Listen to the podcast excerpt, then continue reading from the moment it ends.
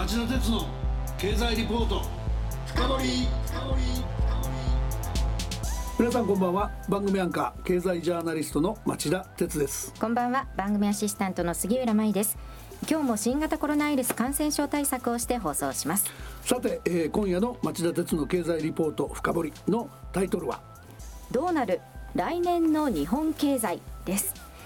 ゲストに日本経済研究センターの岩田和正理事長をお迎えしました。岩田さんこんばんは。こんばんは。こんばんは。よろしくお願いします。コロナ危機前から減速してた日本経済ですけどもコロナ危機からの回復では欧米に遅れを取った上オミクロン株の登場やアメリカのテーパーリング前倒しといった試練に次々と見舞われています。こんな状況で来年の日本経済は一体どうなるのか。今夜は日銀副総裁もお務めになりこの分野の第一人者である安さんにじっくり読み解いていただこうと思っていますということで岩田さん今夜もよろしくお願いいたします、はい、どうもよろしくお願いします。それでは CM の後町田さんにじっくりインタビューしてもらいましょう。この番組はエネルギーを新しい時代へジェラがお送りします。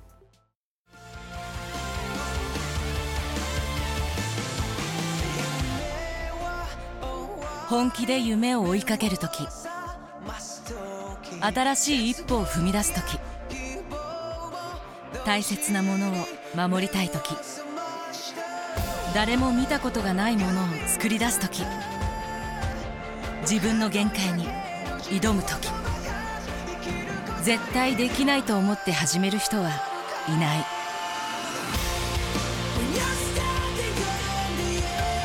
絶対なんて誰が決めた？CO2 が出ない日を作る。ジェラはゼロエミッション火力と再生可能エネルギーで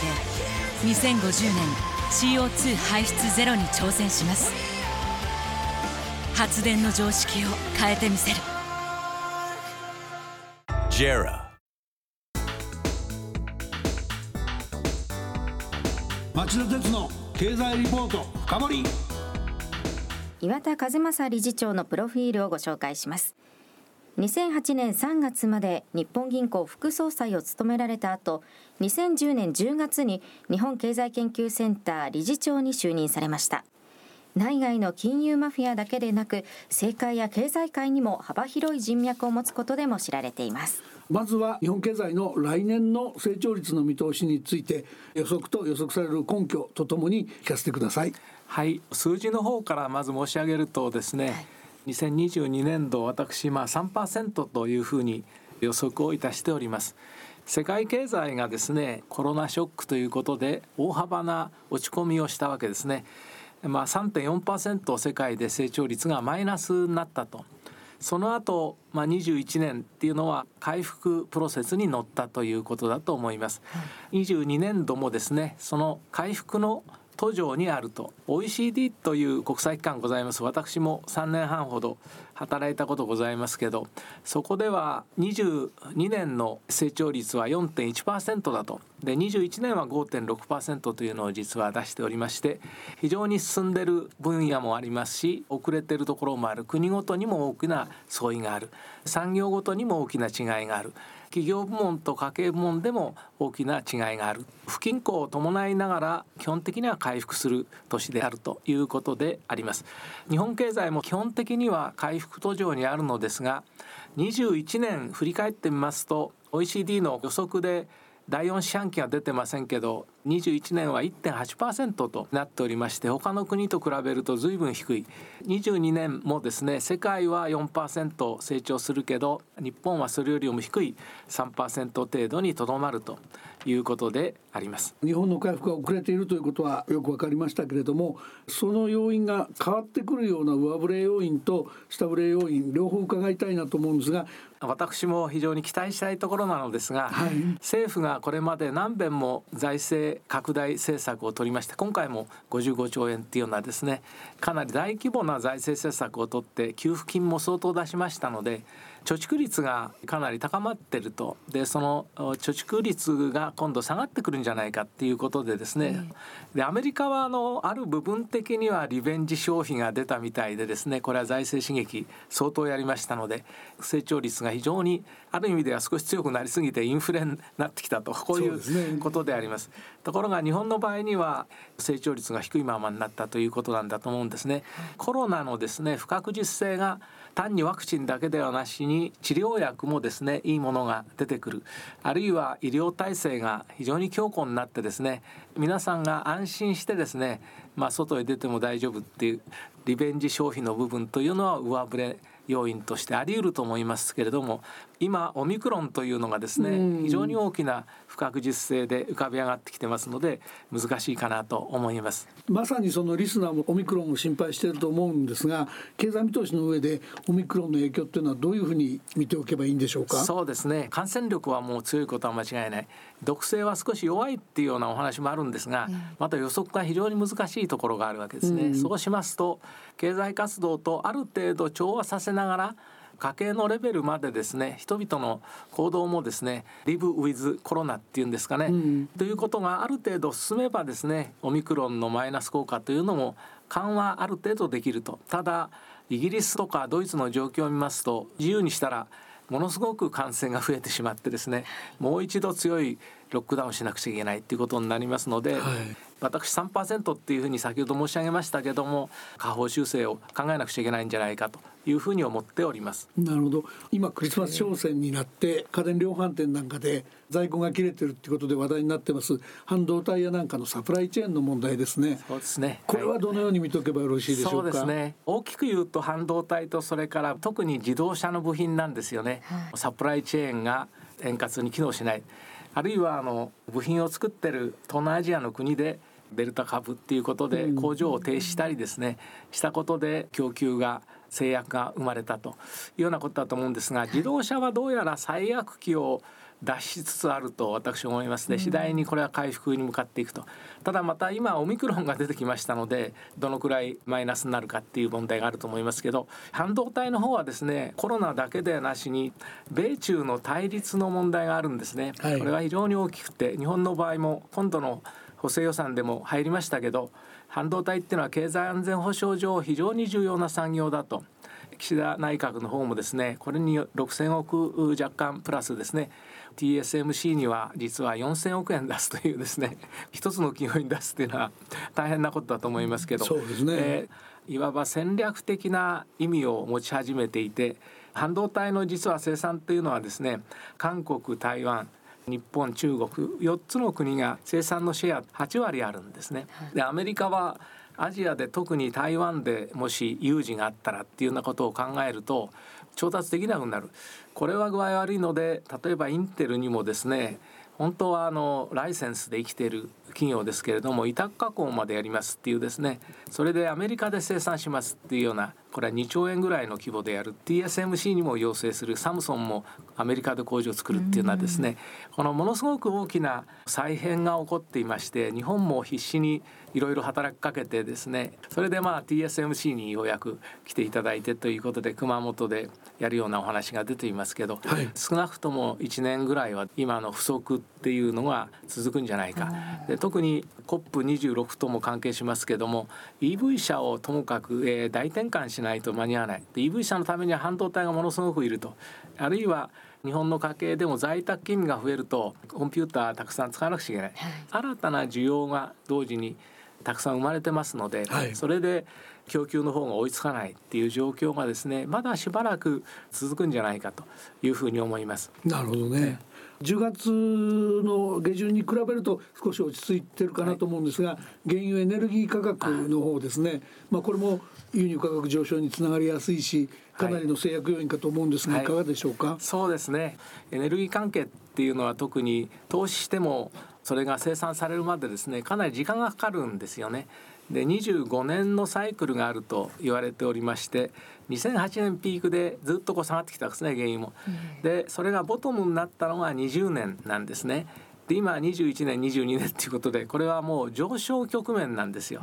それから気候変動との関係でですね化石燃料っていうのは今新たに投資を増やしちゃいますと実は価値をもう生まない座礁資産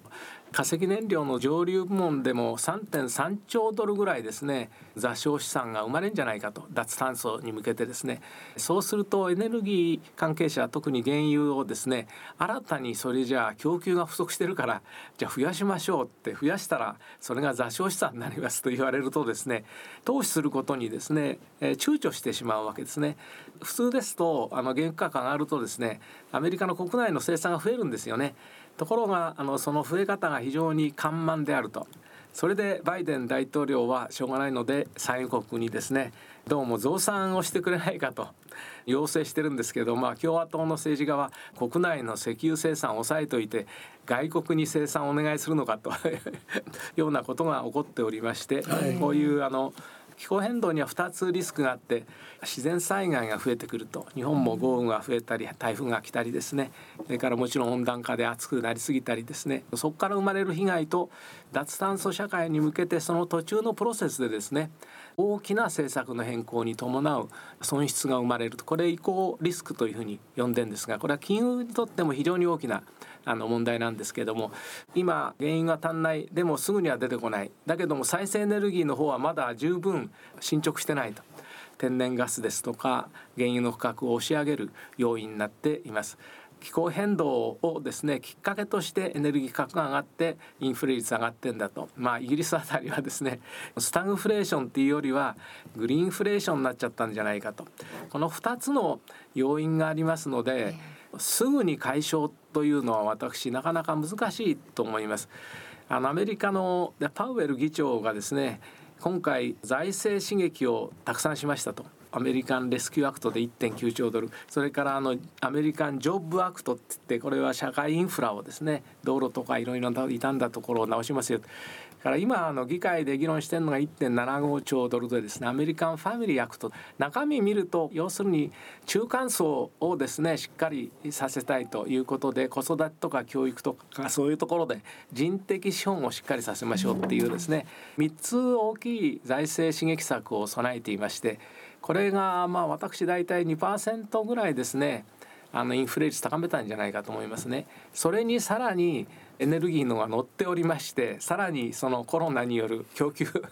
の制約が乗るんで今消費者物価が6.8%まで上がってしまうということで一時的トランジットリーだと言ってたんですがもうトランジットリーともう言えなくなってきたということでですねこれまでの超緩和を次第に手直しするスピードを速めると。ただそのスピードが速すぎますとですね回復を妨げてしまうという新たなリスクも生まれているということかと思います。アメリカのインフレの要因2つ大きくおっしゃっていただいたんですけど、はいはい、雇用インフレ賃金インフレみたいな話の方はどうご覧になってますか、はいはい、そうですね。僕の知ってる友人で国際機関に働いてる方がアメリカ人はもうコロナ起こってからオフィス出てこないと、まあ、在宅で全部住むから